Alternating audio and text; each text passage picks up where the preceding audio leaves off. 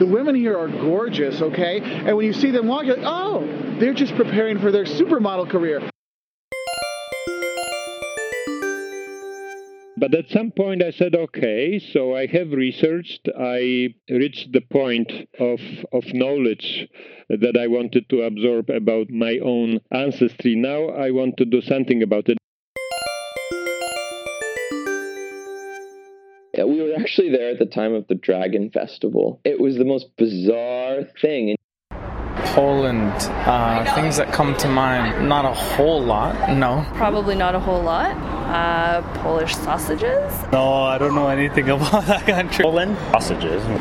Pierogies. Is that it? We hope it's not. That's what we're gonna try to show you.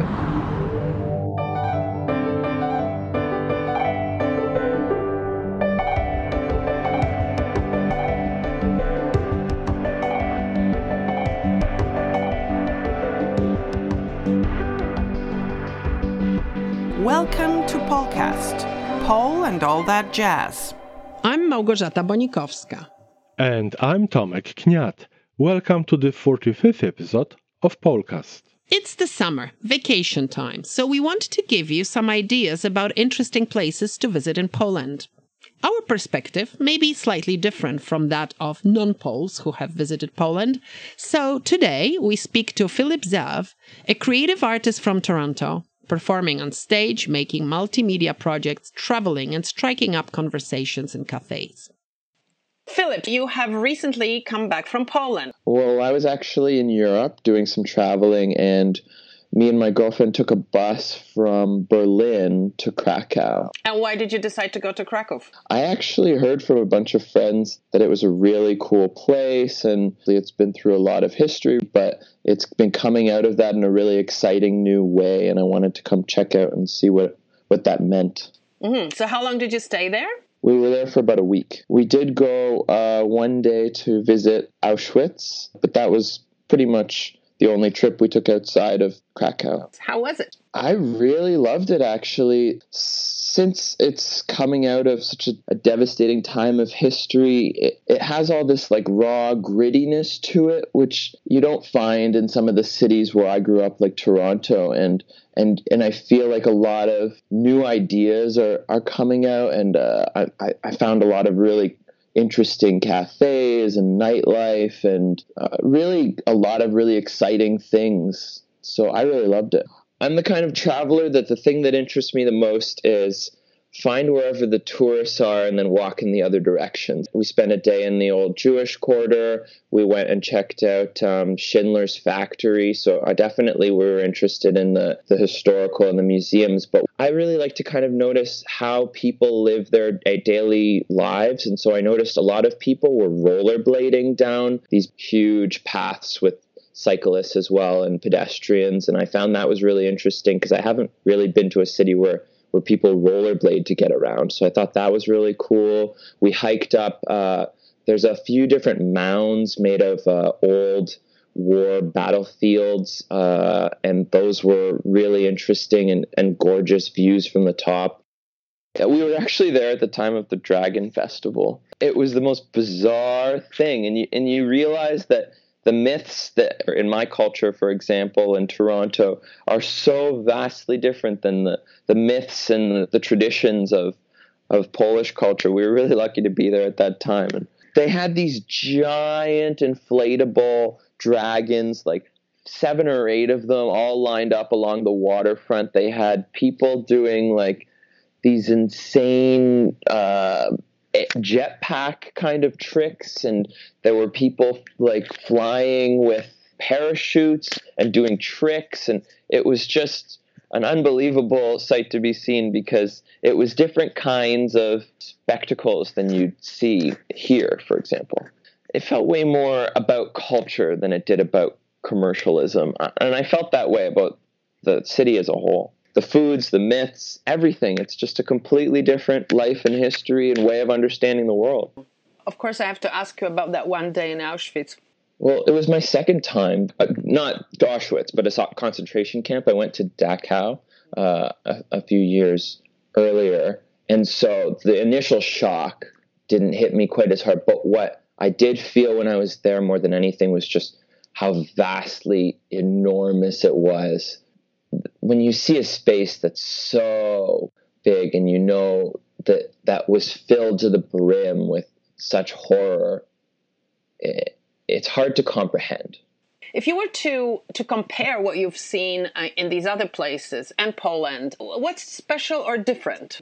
Well, as a young person, obviously a big thing that influences uh, how much you enjoy your travels is how affordable things are. And uh, things in Krakow were, it was one of the most affordable places we visited. So that that's really nice from the perspective of somebody who wants to to travel on a budget. We stayed in, in a very affordable, beautiful Airbnb, and and the, our host was very gracious. Everybody was really nice that we met. We met a lot of really nice people. We went to a bunch of different cities that had been big centers of the war, and I'm I'm actually Jewish, and so the old Jewish quarter was particularly interesting to me, and I found that the way that it that it's evolved since has has been through the lens of a very artistic lens and a very young lens, and and that's really nice for me to see that it, that uh, unlike other cities, the Jewish quarter has has turned into a bit more of a high end haute couture kind of place, and and I found that the way that Krakow has embraced its history and and really kind of not denied what's happened is really beautiful. I think I learned more world history in a month and a half just going than I learned my entire life. And, and I'm so interested now. Now I'm spending hours reading and, and it just kind of opens up the, the world and the history of the world to you in, in a whole different way. Would you go back to Poland? Oh, definitely. I, the further east that I feel like I traveled in Europe, uh, the less touristy I felt it was, which for me is more appealing because I feel like I really was getting a taste of real life. And Poland in particular, like I'm an artist, and so I, I feel like it's a city that if you're an artist, you have to go check out because they really they preserve what happened and they and they seem to be looking towards the future in a really artistic, beautiful way. And and I'm excited to see what what's going to happen uh, as the city evolves into the 21st century. Other places in Poland? Yeah, I've heard Warsaw is also really incredible. I'd love to, and and I'd love to go see the countryside if I, you know, the time is always a limited commodity. So I, I typically sit, visit the cities first, but I'd love to spend some time and see what what true life in the, the countryside is like too. You can see beautiful photos that Philip took in Poland on our website mypolcast.com.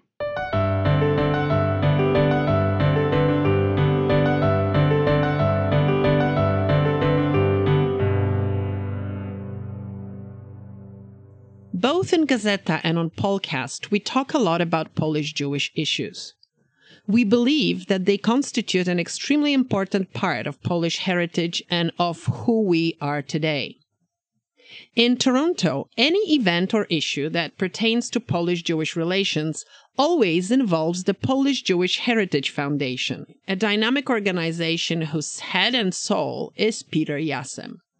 An accomplished architect in his day job, he has devoted over a decade of his life to this labor of love. I want to start with your personal story because the fact that you're so involved in the Polish Jewish um, issues uh, goes back to a certain moment in your life. Yes, indeed. I grew up in Poland in a small town. Uh, my parents were scientists in, in genetics. They worked on crossbreeding plants uh, for agriculture. I guess my father did not feel comfortable uh, disclosing to his uh, small children uh, that uh, he was of, of Jewish origin. Uh, he would have been uh, the only one around, and you never know. Uh, there was not much of, of tolerance in, in certain places.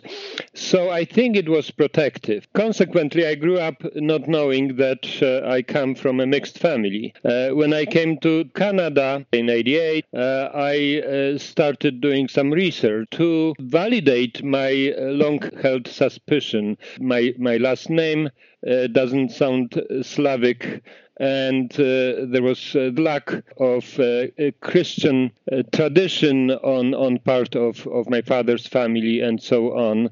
Also, uh, on the side of my father, there were very few relatives. In, in the process of my research, I first found people of the same last name in the United States uh, whom I contacted, and their ancestors were for, from Poland. They all were Jewish and and through that research, um, I found more and more and more information. At some point, I contacted my father. I never asked him why didn't you tell me. He never asked me why do you do it. I simply said, Father, I found some distant relatives uh, in in the United States and uh, I have a new hobby. I research family history. Please tell me as much as you know about uh, our grandparents, great grandparents, if you know anything, and also those who perished in the Holocaust. So I gave him sort of a hint that I already knew. And my father sent me a very long letter with all the details about every relative of his, whether alive or dead mostly dead. What did that change in your life? Well, uh, changed a lot. From that moment, uh, I, with two identities, so to speak, I felt fuller. I understood my origin, my background, my roots uh, much better. And by being able to relate to two cultures, two traditions, and still to the same uh, home country I grew up in, uh, it, it made me really feel complete. Was there anything that was hard for you to swallow? Well, not really, but uh, to be honest with you, I was little, a little bit reluctant to go public with it. So I held it among uh, close friends uh, within the family. At some point, it, it, took a little bit of, of courage when I decided to to write a letter to uh, my cousin on my mother's side, who is Christian and who actually attended a, um, a Catholic seminary, uh, became a businessman later on. I wrote to him and I said, you know, I have this new hobby. I thought you could be interested. And I wrote everything ab- about uh, my findings. And his response was, Oh, that's wonderful. We actually all knew ab- about your father being Jewish. Uh, you were just, I guess, the only one that didn't know. Well, let's talk about what happened later. It wasn't just finding out about being of Jewish descent and Polish descent, but also um, that influenced a lot of things that you have been doing ever since. Well, I first got engaged in um, the uh, Jewish Genealogical Society.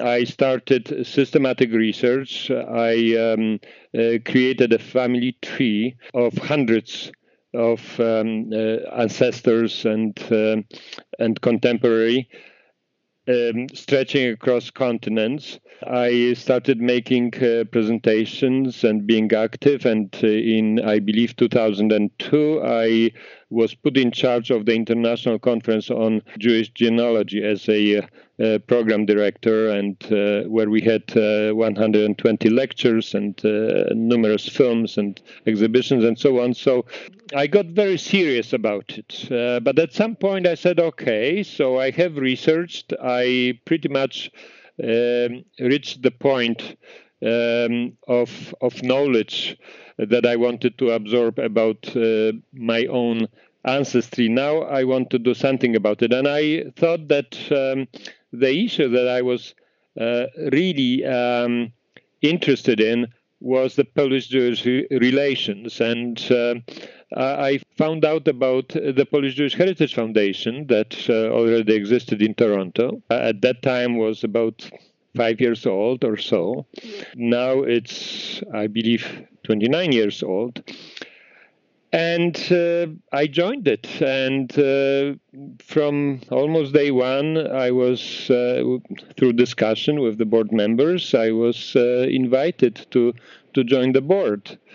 And then 2003, I became the chair of the Toronto chapter. There's two chapters. Uh, the other one is, is, is in Montreal. And uh, I became very active um, in the foundation um, I just felt the need to uh, devote my time and energy to this subject. And it's not only about the Polish Jewish relations, that was the ultimate uh, goal uh, to improve those.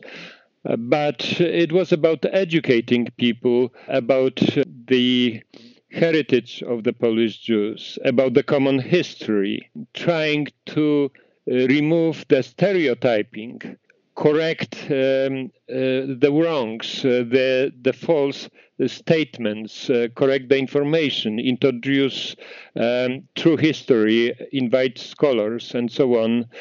And I found it uh, very rewarding, very interesting. So this, from that moment, it became uh, pretty much uh, half of my life, the other half being uh, my profession as an architect and, and, and project manager and, uh, and, and my family life. Looking back, now we're talking 13 years since you have been head of this organization. What are the things that you have really achieved? Things that you are proud of, things that have really, really worked? It is a very, very difficult question, actually. Uh, it happened on many occasions that uh, I was uh, contacted or experienced during our programs that people would say, I had no idea. I had a totally different picture of Poland, or uh, that was this would be the statement on on, on part of on part of the Polish Jews in Toronto. Then uh, some of the Poles would say, I I absolutely didn't know those facts about uh, about the Jews in Poland. Uh, it makes me now understand uh, a lot a lot more. There was uh, a lot of generalization. Some of the Jews um, who had really uh, bad experience in, in relation to the Poles uh, during the war uh, held this view of Poland uh, being uh, homogeneous, full of anti Semites and, and violent people, and nothing else. there were Poles for whom Jews were only the, the, the, oppressors of, of the communist regime in, in Poland. And here we had many, many opportunities to discuss those things, however difficult they were. And it opened the doors of dialogue and, and a possibility of building bridges there's so many events that the Polish Jewish right. Heritage Foundation organizes, co-organizes with others as well, which is wonderful. I mean, any events that just stick in your mind as something that was particularly important? Well, yes, I, would say that um, the exhibition in uh, 2004, and I still see their faces, which uh, we, we brought from Poland. This is an, a photographic exhibition composed of, of dozens of life size photographs of Polish Jews before the war. So you could you could actually stand in front of the picture and look this person in the eyes and read their stories and see these wonderful people who had great life, who had uh, their profession, their family life, and and then imagine what happened. This exhibition was uh, placed in the heart of of Toronto, in Allen Lambert Galleria, uh, in the financial district uh, which was open 24 hours a day. Thousands of people would walk through it. We printed, printed those leaflets uh, that were put in the boxes uh, at the exhibition. In the first week, 50,000 of those disappeared. It, uh, the, the, exhibition had coverage in the mainstream uh, media, television, and press. At this exhibition, uh, a number of um, important moments happened. once I see a man uh, standing in front of the of one of the panels and, and, crying. And I walked up to him and I said, um, "Excuse me, sir." What happened? Why are you crying? And he said he had a little sister uh, before the war. This sister was taken to the death camp. The last thing he remembered was her braided hair. Uh, and he couldn't remember her face. Uh, he didn't have any photographs of her. And here there was a panel with three school photographs, grade one, grade two, grade three. On each of these photographs, he could see his, his sister. There was uh, another interesting, I would say, moment. I see a woman, business uh, attire, uh, high heels, well groomed. Uh, you could see she would be a lawyer, perhaps. And she spends more time than everybody else. And I didn't want to interrupt her. When she was about to leave, I, I walked up to her. I said, Excuse me, madam, I'm the organizer, and I would really uh, appreciate if you told me what you think about it. And she says, You see, I'm an Arab, I'm from Lebanon, and I never knew what the Jews were. I, you know, I I always had those those stereotypes, and it's the first time that I could face them and and try to understand them. So, other than that, you have been doing lectures, uh, film screenings, you participate in the Holocaust Education Week, and so on and so on. Do you find that there is enough knowledge around? Do you find there's enough interest in those issues? There's a lot of interest, and um, people who are willing to learn, who um, have a level of curiosity, uh, they certainly uh, benefited from from all of it. Uh, we, as you said, we had film festivals and uh, we had commemorative events. We had the best uh, uh, possible scholars. Um, of history, literature, and so on. Do you believe that the that the foundation has managed to bring Polish and Jewish people together more than it was the case before you started your work. And of course, you're not the only organization that works towards it, but you're probably one of the most prominent ones. Well, thank you for the compliment. I always tried to uh, uh, inform the Jewish community and the Polish community um, about our programs and uh, invite uh, reporters to our programs and so on. And let's start with uh, the, the most prominent uh, uh, Jewish paper in, in Toronto, which is the Canadian Jewish News. A number of reporters wrote on Polish topics, and I think if you compare what was published uh, 30 years ago and what is published now, there's there's a big difference. I um, told once uh, one of the senior reporters, uh, not anymore with Canadian Jewish News, but then uh, he was uh, one of the key reporters, uh, Sheldon Kirshner. I told him that uh, he should simply go to Poland and I would give him dozens of contacts and he would certainly be exposed to what's happening now. He would be better informed what what happened before, and uh, he said, "What a wonderful idea." And um, uh, he was, with the help of, of the consulate, uh, his trip was organized. He spent several weeks in Poland, and uh, his writing definitely uh, changed and informed the whole society much better.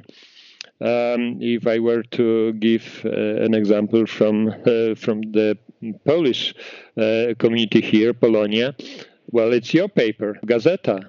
A lot of fantastic articles. My experience from the time I'm with the foundation is really wonderful. Uh, you've covered our events very well in depth. Uh, you offered uh, very interesting comments, and you collaborated with us on, on a number of events, which which we really appreciate uh, because it's it's so important for us uh, that we have uh, the the partner from from Polonia.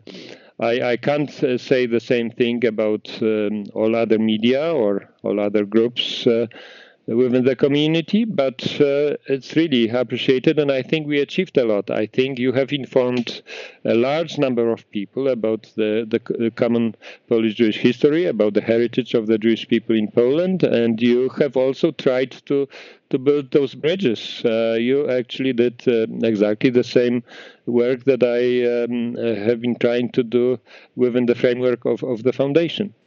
Thank you for the compliments. There's, of course, a lot more to talk about your involvement in other projects. Oh, absolutely. Uh, the POLIN Museum, uh, there's a number of, of initiatives in Poland, and uh, uh certainly uh, one to be mentioned is uh, the new project of a permanent museum of the Ringelblum archives, the endowment for, for the Auschwitz-Birkenau Museum and uh, the whole um, uh, broad issue of, of the resurgence of the Jewish life in Poland, I think that is also a, a unique subject. All right, so I invite you to come back to Polcast in maybe about a month or two and we will have a whole interview related to those issues that you've just mentioned. Okay? By all means. Thank, Thank you very you much. Thank you very much. To learn more about Polish Jewish Heritage Foundation, please visit our website at mypolcast.com. And we invite you to the second interview with Peter Jassem in two months.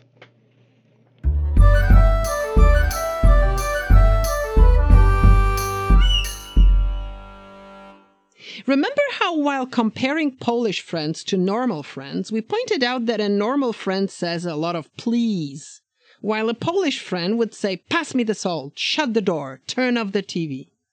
Polish people are known for their hospitality and openness, but if you come from an English speaking country, you will probably find them very direct. All these niceties that are so typical of the English language are simply not present in Polish. It's not that the language itself lacks means to express them, but they are simply not expressed because Poles don't find them important. One such example is the commonly heard English reaction to someone's question expressing interest in your well being. This common reaction is to say, Thanks for asking. Poles would not say Dziękuję, że pytasz, which would be the literal translation of this response. I think similarly in English, we often express extra thanks to someone for doing something for us by emphasizing the thank you with words or expressions such as I appreciate it or it means a lot. Again, such phrases are not typically used in Polish.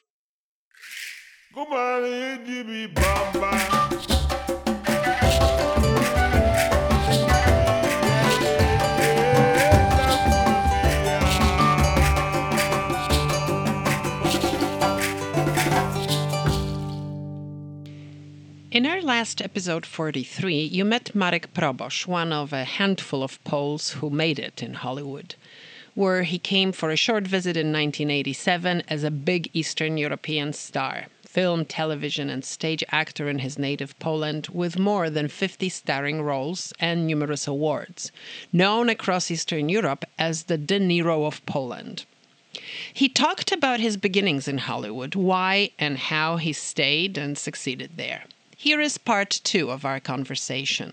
So, looking back, you have also established not only an extremely successful career in the States, but you have also made that step back to Poland, right? So, you basically work both here and there. That's that's fantastic, actually. That uh, people ask me, how did you? How is that possible? Uh, because uh, I never had agents, so my career was so um, vivid at the time when I left that still some people call me back. Some directors know me, or I met uh, some directors. When was the abroad. first phone call? After I how many years? Uh, after many years, because I left in '87 and 2002, I think was the phone call from Poland to bring me back to the TV series, the most popular Polish TV series, M. That's so interesting. You, you played a gay guy for Yeah, the first time yeah, on Polish yeah. television. Why Well- did they call you? Uh, they say that in Poland everybody was afraid to play gay. Ac- Actually, the partner I played with, believe it or not,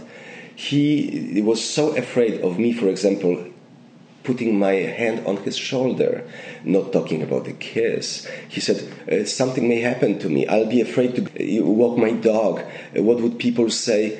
And then I t- we talked with the director to this partner of mine, and he said, "Come on, man! I mean, this is a movie. I mean, look, you like American cinema or European? Just look what the actors are doing. This is your profession, right? Uh, in the old days, all men played women, etc. All the characters. Ilona Łepkowska, the queen of Polish TV series, she told me this. She saw me on stage in the play in Poland in Warsaw when I played uh, Green Eyed in Death Watch by Jean Genet. And this is three prisoners in a cell, and one of them is a leader that I played, and uh, two other male characters are falling in love with him. Jean Genet was a gay, and I was in it, so she kind of got that concept from seeing me on stage playing that character. But definitely, it was about uh, other actors being afraid of taking a blame of being maybe a gay. So it was a first public role of someone who was brave enough to do it, and for me it was absolutely normal. Are you kidding me? I'm an actor. and it was funny because in the beginning I met people in the streets and they, oh, we hate you, or oh. But you know what? Getting into second season or even sooner, people say, oh, we love you. You are such a good man. So what? You are gay. So basically, it did change the view. And because three to five million people were watching it, it was a big impact on tolerance. And that was the whole idea behind it to create character which people will understand. It's not about sexual orientation, it's about how good of a human being you are. Who are you as a human being? Now, you're a teacher, I mean, an academic teacher. I got my uh, title last year. I'm the adjunct professor now. And I know you've taught people who got Yeah. Oscars later. Yeah, Is your Polish soul or identity in any way part of your teaching, something you give to your students, or is that separate? Once you realize that that you made of a very hard rock, if it's a granite, it's a granite. If it's a diamond, it's a diamond. But you realize that all the vices you have actually it's your strength. Your difference is your strength. If you hear your inner voice, it's your strength. Your accent is your strength. Then you pass it on to people and they start to see beyond that. You take them to the places which are so obscure to them. What places have you taken your students to? I, I taking them to the places like absurd, for example. American students cannot comprehend that. They are in realism, in reality. It's so hard for them to see beyond that. Abstract, it's something they are absolutely not used to. American audience, American students. So to introduce to them abstract concept of abstract is not easy. But it's possible. How do they feel with this journey that you're taking with you? They love it. They love it. I, I So it's a liberating experience. Oh yes, oh yes, big time. I teach for 18 years now in America, and I have a big uh, group of followers. Last year, they, uh, you know, bought me a big Oscar, the best teacher. Also, I got my, my title, you know, as a professor as a result of the way I teach, and and uh, students here are writing review after you teach them. They write about you. I teach privately. I, I also got hired to teach uh, actors for the lead characters in studio movies, in films. I never applied for it. They found out about me from my students and they asked me to teach the lead actress for the feature film. And I already did that twice. And I have students who are flying uh, from Chicago to take my classes uh, on Friday night, so I teach them Saturday morning, Sunday morning. On Sunday, they fly back to Chicago. Uh, I have students who call me mentor. I have really a lot of young people from around the world because when I have 20 people in class, I would say 15 of them are from different countries. So it's different energy, rhythm, uh, poetics, uh, customs, traditions, folklore, everything. So the teaching has taken a big part of your heart. I It does, you know. Is it more important now than acting? No. I'm a Renaissance man, and I, for some reason, I write book. I wrote books which are published, screenplays, plays. Uh, I like writing. It's probably after my grandfather. I, I just have that skill. I direct theater, film. I act, of course. I teach. I raise my children, and you know what? I love all of this, and I, I and I don't force it. It's authentic Now your kids speak Polish. speak, write, and read. Uh, they can be perfect double agents for sure. They are fluent. My daughter is after second year in Berkeley. What is she studying? She's studying ecology. And my son is playing soccer in Brazil. Vincent, 17 years old. Uh, he was called uh, by the national team in Poland for U15 two years ago, then the, by American national team. And now uh, we met with the coach of his, and he said, Listen, like Hollywood is for actors, Brazil is for soccer players. If your son is going to make it to the top, he needs to go to Brazil. So my son finished high school two years ahead of time. Well, it's like father, like son. Look at you. You finished your right. your your uh, theater school in three years. That's right. That's right. And wrote my thesis and everything. yeah. Exactly. Absolutely. Uh, so he graduated two years ahead of time because he was in Olympic school, so he was schooled from home. And that gave him two years to go abroad. And he's in Brazil right now for five months already playing in a club over there. So is he staying? He, needs, he can stay only half a year, 180 days. So Mm. he's coming back in June. Then we'll rethink everything and he will go back. He's the only blonde, blue eyed there who's playing in the team. He was challenged many times, bullied many times, robbed once. You know, it's, it's tough, but that's what makes you strong. yeah, yeah. And what about Gosia, your wife? What does she do? My wife's passion is yoga. She was a yoga mm. teacher, and she's a Reiki healer, and she's a life coach. So I have oh, somebody gosh. who can take care of me very nicely mm-hmm. and take care of the family. How is Hollywood? Is it a tough place? Is it a good place? Is it as horrible as some people think it is? Like, you know, full of sharks that would eat you right away? Or is what is it like? It's all of it. It's all of it. It can be one day horrible, one day beautiful, one day you are eaten by a shark, mm, and nobody remembers about you the next day. That's all of it is Hollywood. Um, I think that that's exactly the point that you have to, like a soldier, keep marching and doing and working and believing. I call to my student CCD courage, confidence, determination. You have to be determined, courageous, confident, and keep marching. Mm, it's not a place for sissies, and especially in this profession. Forget it. You have worked with so many amazing, well, I don't like the word celebrity, incredible people, right? Both both actors and uh, directors. Is there anybody that made an incredibly deep impression on you? I have my mentors, of course. Who are they? Uh, one of them, uh, probably the first one that I had, was Stanisław Igar, Polish, um, very well known theater, radio, and film actor. Passed away a long time ago. Then another was was um, famous, brilliant Czech film director František Vlačil.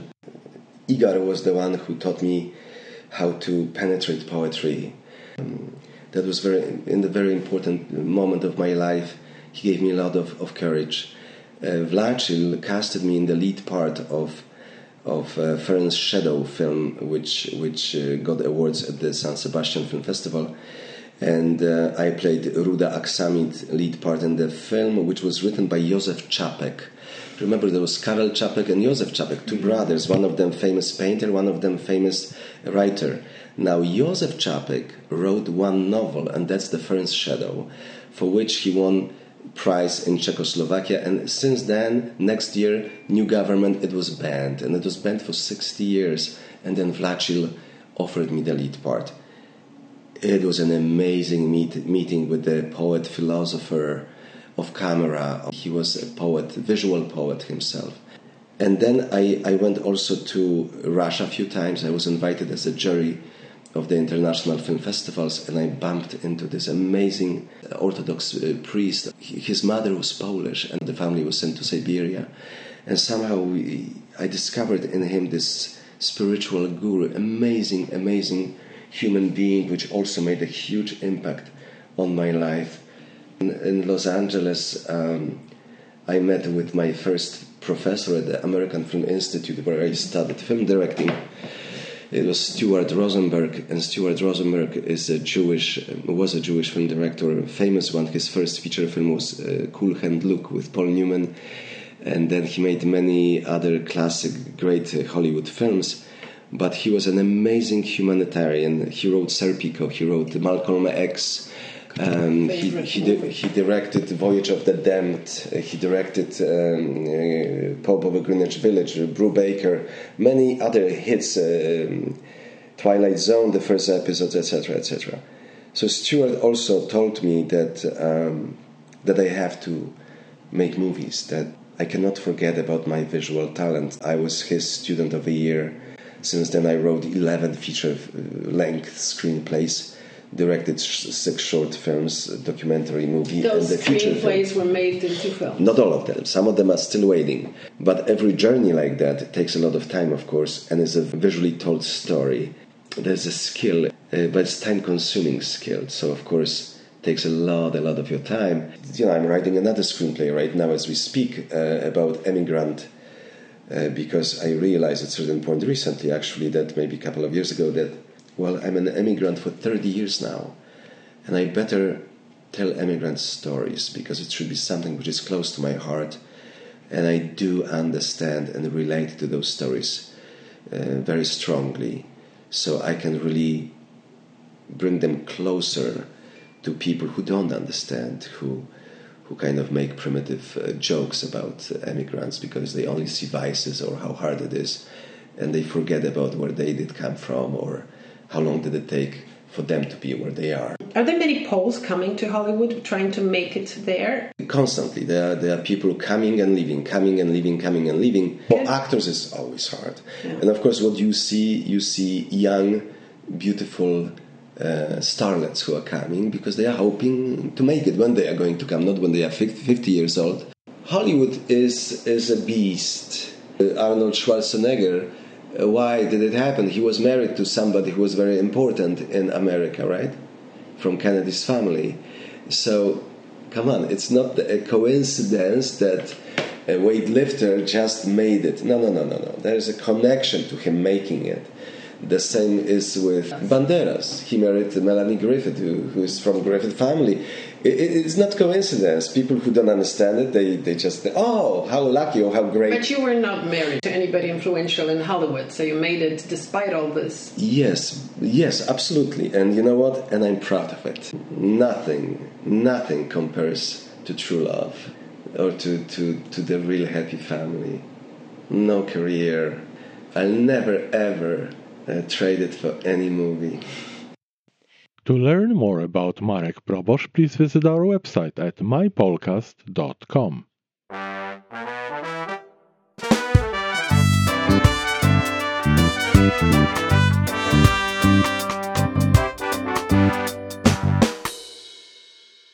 Smacznego. We're here talking about our love for eating Polish. My name is Peter, And my name is Laura. And we wrote two heritage Polish cookbooks called Polish Classic Recipes and Polish Classic Desserts, where all the recipes have been handed down from previous generations.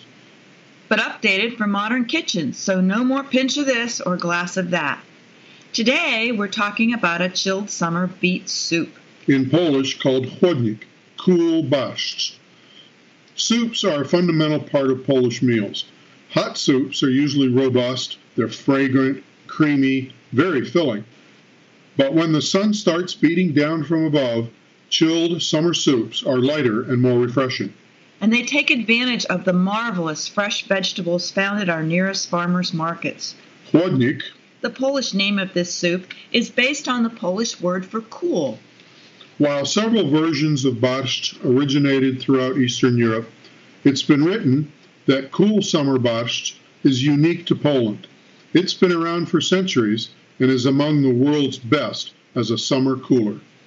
It's full of garden fresh flavors and vegetable crunch. It's immensely refreshing as the most perfect lunch or light supper. We like to serve it just by itself or with a hunk of fresh aromatic rye bread and a smear of sweet butter. You know, we love to share it with our English speaking guests because when they first see it, that bright pink liquid in a white bowl, the typical reaction is, wow, it looks so pretty. But then after a few spoonfuls, wow, I never knew beets could be so good. The version we're making today is lighter and somewhat more simplified spin on the recipe featured in our heritage cookbook, Polish Classic Recipes, which has been around for centuries. The recipe, not the book. This one is full of fresh flavors and a slight tang from the beets, cucumbers, and the sour cream. It's immensely refreshing as a perfect lunch or light supper. We have a big bowl chilling in the fridge right now, and we'll serve it tomorrow with some fresh, crusty bread and paired with a dry white wine. So start with two bunches of cooked young red beets with their leafy tops sliced and julienned. Or as an alternative, you can substitute two cups of canned beets, but not the pickled kind.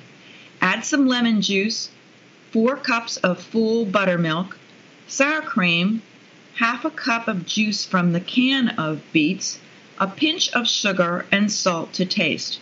You'll need a large cucumber, two hard boiled eggs, fresh dill and chives or green onions. Boil the beets with their tops in a pot of water with the lemon juice for 20 minutes or until just tender. Drain and cool the beets completely. An ice bath would speed that up. Julienne the beets, cut the tops into bite sized pieces. Yeah, don't throw the tops away. Stir in the buttermilk, sour cream, the beet juice that you retained, and cucumber slices. Season with salt and sugar. Gently fold in the hard boiled eggs and the green onion. Put it in the fridge for half a day. Sprinkle the dill on top of each bowl and serve cold with fresh bread and sweet butter.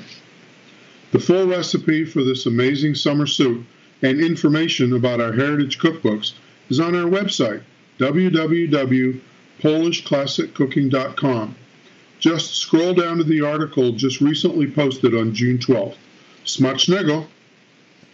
We highly recommend this great recipe.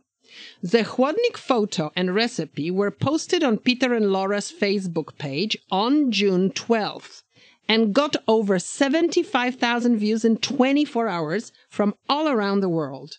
Since then, the number of views has increased to over 83,000. As a result, as we hear from uh, Peter and Laura, there were thousands of hits on their website and sales of their books have jumped and their recipe book was on their publisher's top 10 on Amazon list a couple of weeks ago.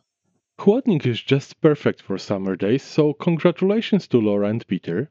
And if you guys are looking for great gift, get their wonderful heritage cookbooks.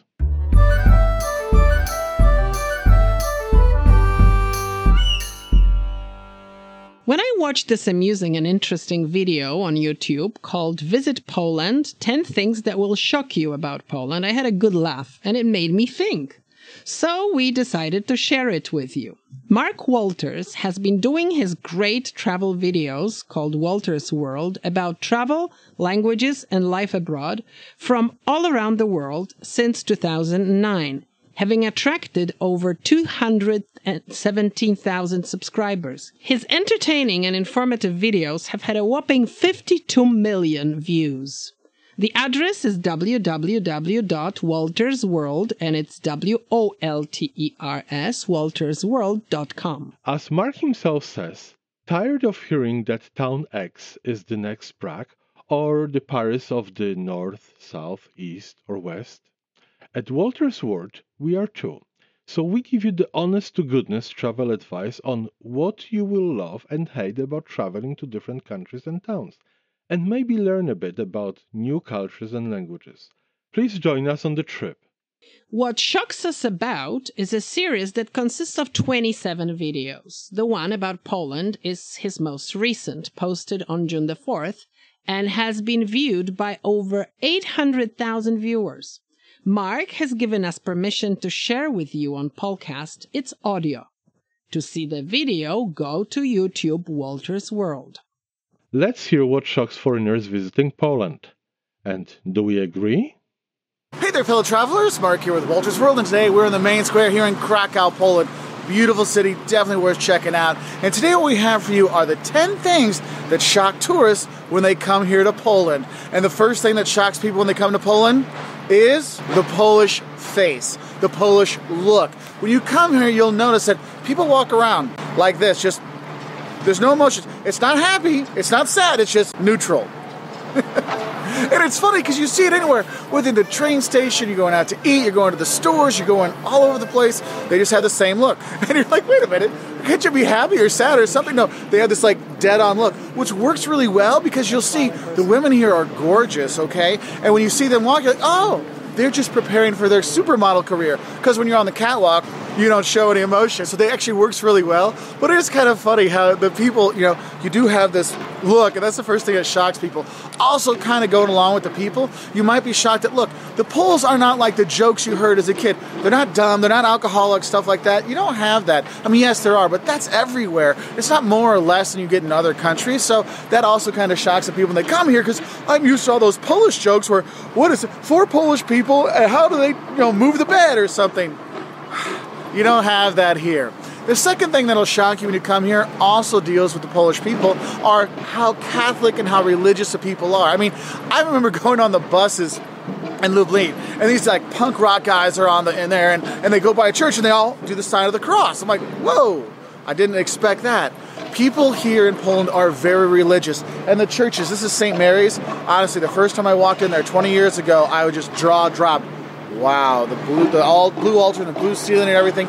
It's just amazing. And the churches around the country are gorgeous, and they're actually building more churches here. You know, other countries they're turning churches into apartments and hotels and bars. Here, people still go to church; they still do believe, and you do have a very religious, conservative feel when the people are here, which is kind of a, a different thing. And you go, and when you go in the churches, that's the real thing about it. You really see the beauty of the churches, the ones that haven't been destroyed during the war, um, that, or that maybe they've been rebuilt, but like here and other ones, you really go in and just see the majestic beauty of the churches here. So do take the chance to go into the churches. Don't just go, oh, it's another church. Go in and check it out. And that kind of leads into the third thing that'll shock you when you come to Poland is how much Poland was destroyed during the Second World War. I mean, Krakow was lucky; it didn't really get destroyed during the war, but a lot of the other cities were just leveled. For example, Warsaw. When you go there, you'll go see the Uprising Museum and realize that everything old in Krakow is actually younger than probably your dad because they had to rebuild it all after the war because it got leveled by the Nazis. And you'll see that, and you go around. That's why you'll see the communist architecture and the big square, long rectangle buildings and stuff like that. Because there was nothing there. It was all destroyed, so they had to rebuild. And when you really see the level of destruction throughout the country and how much they've come back and built new stuff, you'll be very proud of the people, and that's what's really cool about it. Now, the fourth thing that's going to shock you when you come to Poland is how completely incomprehensible and illegible the Polish language is. Look, if you don't speak Polish, it's okay. The locals know you don't speak Polish. They'll still try to speak Polish with you, but Polish is just one of those languages. You're listening at the train station, you're like, yeah, I, I got nothing. Yeah, I got. I don't even know what city I'm going to. It is a very tough language, and it's very hard to pronounce. Like, how do you say PRZ in a row? And there's like a hat, and there's an L with a line through it. Is that a T or a what? What is that? You do get pretty confused when you are here, and it is kind of shocking that you can't even make out some of the stuff. Now, they are developing better for tourism, so you will have a lot of you know English menus and stuff like that. But it is a really good idea to know some Polish before you come, like dziękuję, which is like thank you, prosim is please, things like that, because it really gets those people to go from. You say dwa piwa prosim. Oh, you speak Polish. And they really open up then, okay? The fifth thing that might shock you is your eating experience here the Poles really love their potatoes and their cabbage. And even if it's not on the menu, like it might say, oh, it's a cutlet, nice. It'll come with cabbage and potatoes. And you're like, oh, I'll have, I'll, I'll, have the pork, I'll have the pork knuckle instead. Oh, it comes with pork and cabbage. Well, then I'll just have the rolls. Oh, it's a cabbage roll. Okay. Look, you're going to have a lot of cabbage. You're going to have a lot of potatoes when you are here. And there are some pretty good foods like the pierogi. You got to have that when you're here. Um, I've actually liked the meats when I was here too. And the, they do a good job with the potatoes, but it's all the time with the with the cabbage and the potatoes again and again and again. That's why yesterday I just got the cabbage rolls. I'm like, look, because then I know I'm getting the cabbage. Haha. and it came with a side of mashed potatoes, and I just laughed and laughed and laughed. Okay. Also, kind of interesting is they really love their tea here too. Now, the sixth thing that might shock you as a tourist is you notice there's not very many tourists. Now, in Krakow, you do get about 10 million tourists a year. I mean, this is a very popular place because it's gorgeous, and I'll talk about that towards the end. But honestly, there's not a lot of tourists that actually come to Poland, and so when you go around, you really are kind of a special tourist because you're actually here. You might get people going, why are you in Lublin? You know, why why are in Łódź? Why, why, are you here? You know, some places like Krakow, it's obvious. You know, but you go around and there's just so few tourists out there that you're like, hey, I can kick back, relax, and do okay. And what kind of leads on to that is our next shock is how cheap it is here. Because there's not a lot of tourists driving up the prices. It's it's nice because you can have a very affordable vacation here in Poland rooms, accommodation, food, drink, making merry, all kinds of stuff. And you'll see a lot of people come to like Krakow or Warsaw to come have a party weekend and stuff like that because you really can. Your money goes a lot farther here than other places, and that's what's really cool. Now, the next thing that's going to shock you when you are here is the amount of natural beauty and space in Poland. Look, this is a huge country. It's one of the biggest countries in Europe. And the thing is, you're going to be going between these different towns, whether it's on a bus or a train, things like that. Not super fast trains, but fast enough trains. And you're going around, and it's just amazing how big the country is, but also the natural beauty you see when you go through there. And what's nice is when you go through, and you can go if you're in the in the north, you're going to Gdansk. And well, that's one of my favorite Krakow and and Gdansk are my two favorites. You're up in Gdansk. You come down a bit. You can go over to the Masurian Lakes and see the, the castle that's right by there, the, the Malbork Castle, which is on the way towards there. Go to the lakes and enjoy that. Go to the coast in the north. In the south, you've got the Tatras Mountains, and you go to Zakopane to stay there. Tons of Europeans go there to ski in the winter because, yes, it's beautiful and it's cheap. Remember what I said before? But you have this natural beauty like, wow, this really is. I understand why they have all their tourism propaganda is about, you know, the natural beauty of Poland because it really is beautiful. Having said that, the next thing that'll shock you is how amazing the town squares are here in Poland. Yes, here in Krakow, you've got the, the cloth hall over here to check out. You've got the St. Mary's Church over there. You've got all these things. Sorry. You've got all these things to go and see, and this is actually the largest town square in the European in Europe, and it's amazing. But it's not just here. You go to Warsaw to see their old town square they really built from scratch. Wrocław, go see the old town in Lublin. Oh man, Gdansk, the port city of Gdansk, man. You just walk around there, see the Neptune statue. You're like, man, this is so cool. And you have all these beautiful squares, and you have all these beautiful buildings that have been rebuilt after the war, or maybe they're still there from before the war. You have that beauty that not a lot of people think of. Because when they think of Poland, you're thinking of, you know, oh, it's just it's farmland and stuff like that. And look, there are some just amazing places here in Poland, so it's definitely worth checking out. And the 10th thing that might shock you when you do come to Poland is the lack of service. So remember that Polish face. This is your service. It's not the most attentive. It's not the most friendly. You'll get your food. It'll just take some time. but just know, Poland isn't necessarily the most service-oriented economy out there, so you need to have some patience when you are when you are coming here. And probably that's the only thing that shocks you kind of in a bad way is really the service here isn't the best, but it's getting better. I used to come here a lot in the early 2000s for work, and compared to you know 2017 versus 2007 or 2002, man, it is it's completely different. Anyway, I hope that helped you know a few things that might shock you before you come to Poland. It is a great country to visit because you're, you're one of the few tourists coming here to see some of these beautiful cities like Krakow. So uh, if you want to learn more, uh, five things you love and hate about Warsaw, what you should eat when you come here to Poland, check us out on our website at woltersworld.com. We're also on Twitter, Facebook, Instagram, YouTube, and we really appreciate your likes and subscriptions. And if you do subscribe to our channel, we actually put out two travel videos every week, every Wednesday and Saturday, and we really appreciate those likes. And if you got comments about things that shocked you about Poland, put in that comment section below. So I'm sorry I talked so fast this video. I just got really excited about my time here in Poland. Bye from Krakow. Or Krakow, sorry. Bye. So do we agree? It's hard to disagree or agree. It's it's somebody's perception. You know, when we go to different countries, we also have different perceptions than other visitors. But I think I like I I, I would agree, or I know my kids agree with comment about faces, the Polish face. Oh, many people say that all the time, right? Yeah. Grim faces, not too much smiling. Hey, Paul, start smiling. Well, there's something that I want to counter um, his claim about uh, boring Polish food.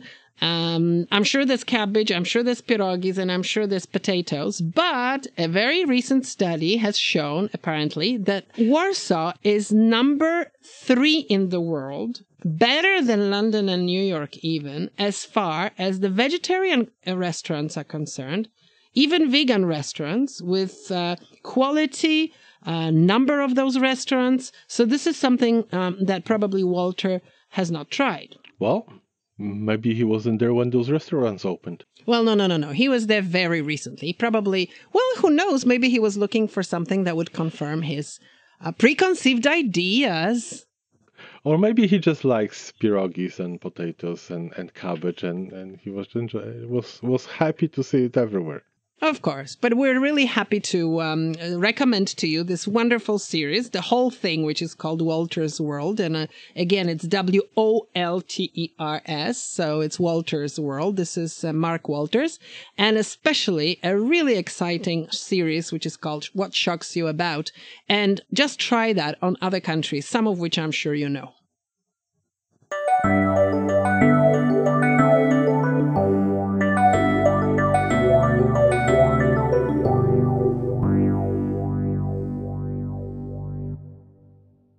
The past episodes of our podcast, we have covered a large number of stories and presented to you many amazing people. And it is our great pleasure to be able to update you on their new achievements as well as some new developments in the stories we have featured.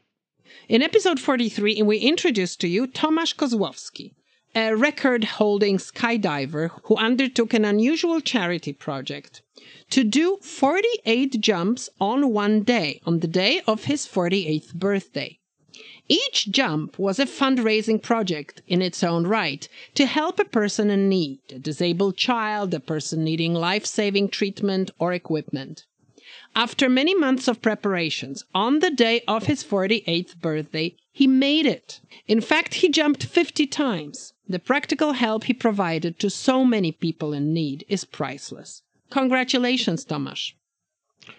Over a year ago, in our first episode, we talked about a unique educational program and its founder. Dr. Andrzej Rozbicki is a passionate music teacher in Toronto's Bishop Marrocco Thomas Merton Catholic Secondary School, as well as a conductor and director of Celebrity Symphony Orchestra, organizer of huge concerts with renowned musicians from Europe, in which his music students regularly participate. He created a unique program for high school students, music and history, approved by Ontario's Ministry of Education and implemented annually in collaboration with the Toronto Catholic District School Board, among others. Students visit a number of countries in Europe where they have an amazing opportunity to experience their culture, mainly music, and history intertwined. Now, as we speak, another group is going through this exciting educational adventure. For 18 days in July, they are visiting seven countries Poland and Italy, Germany, Austria, Czech Republic, Hungary, Slovakia. And they are earning their educational credits while having fun.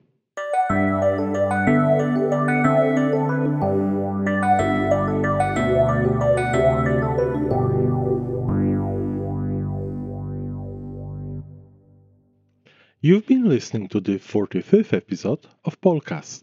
Polcast is created, recorded, and produced in Toronto by Małgorzata Bonikowska and Tomek Kniat.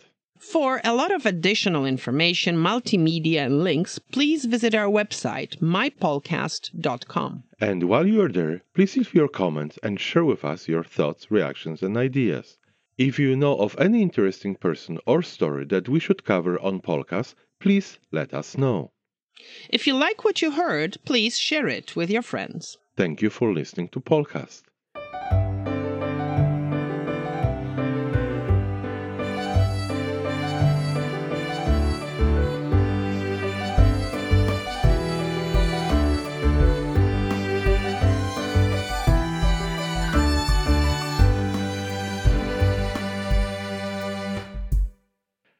We leave you today with Polish version of Eagles' Hotel California.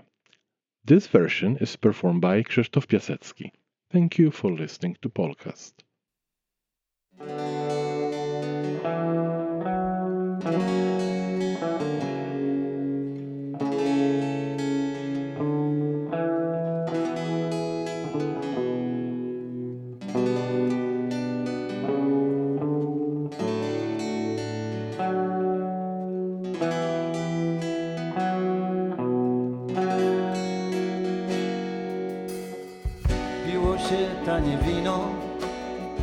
Jadło się byle co.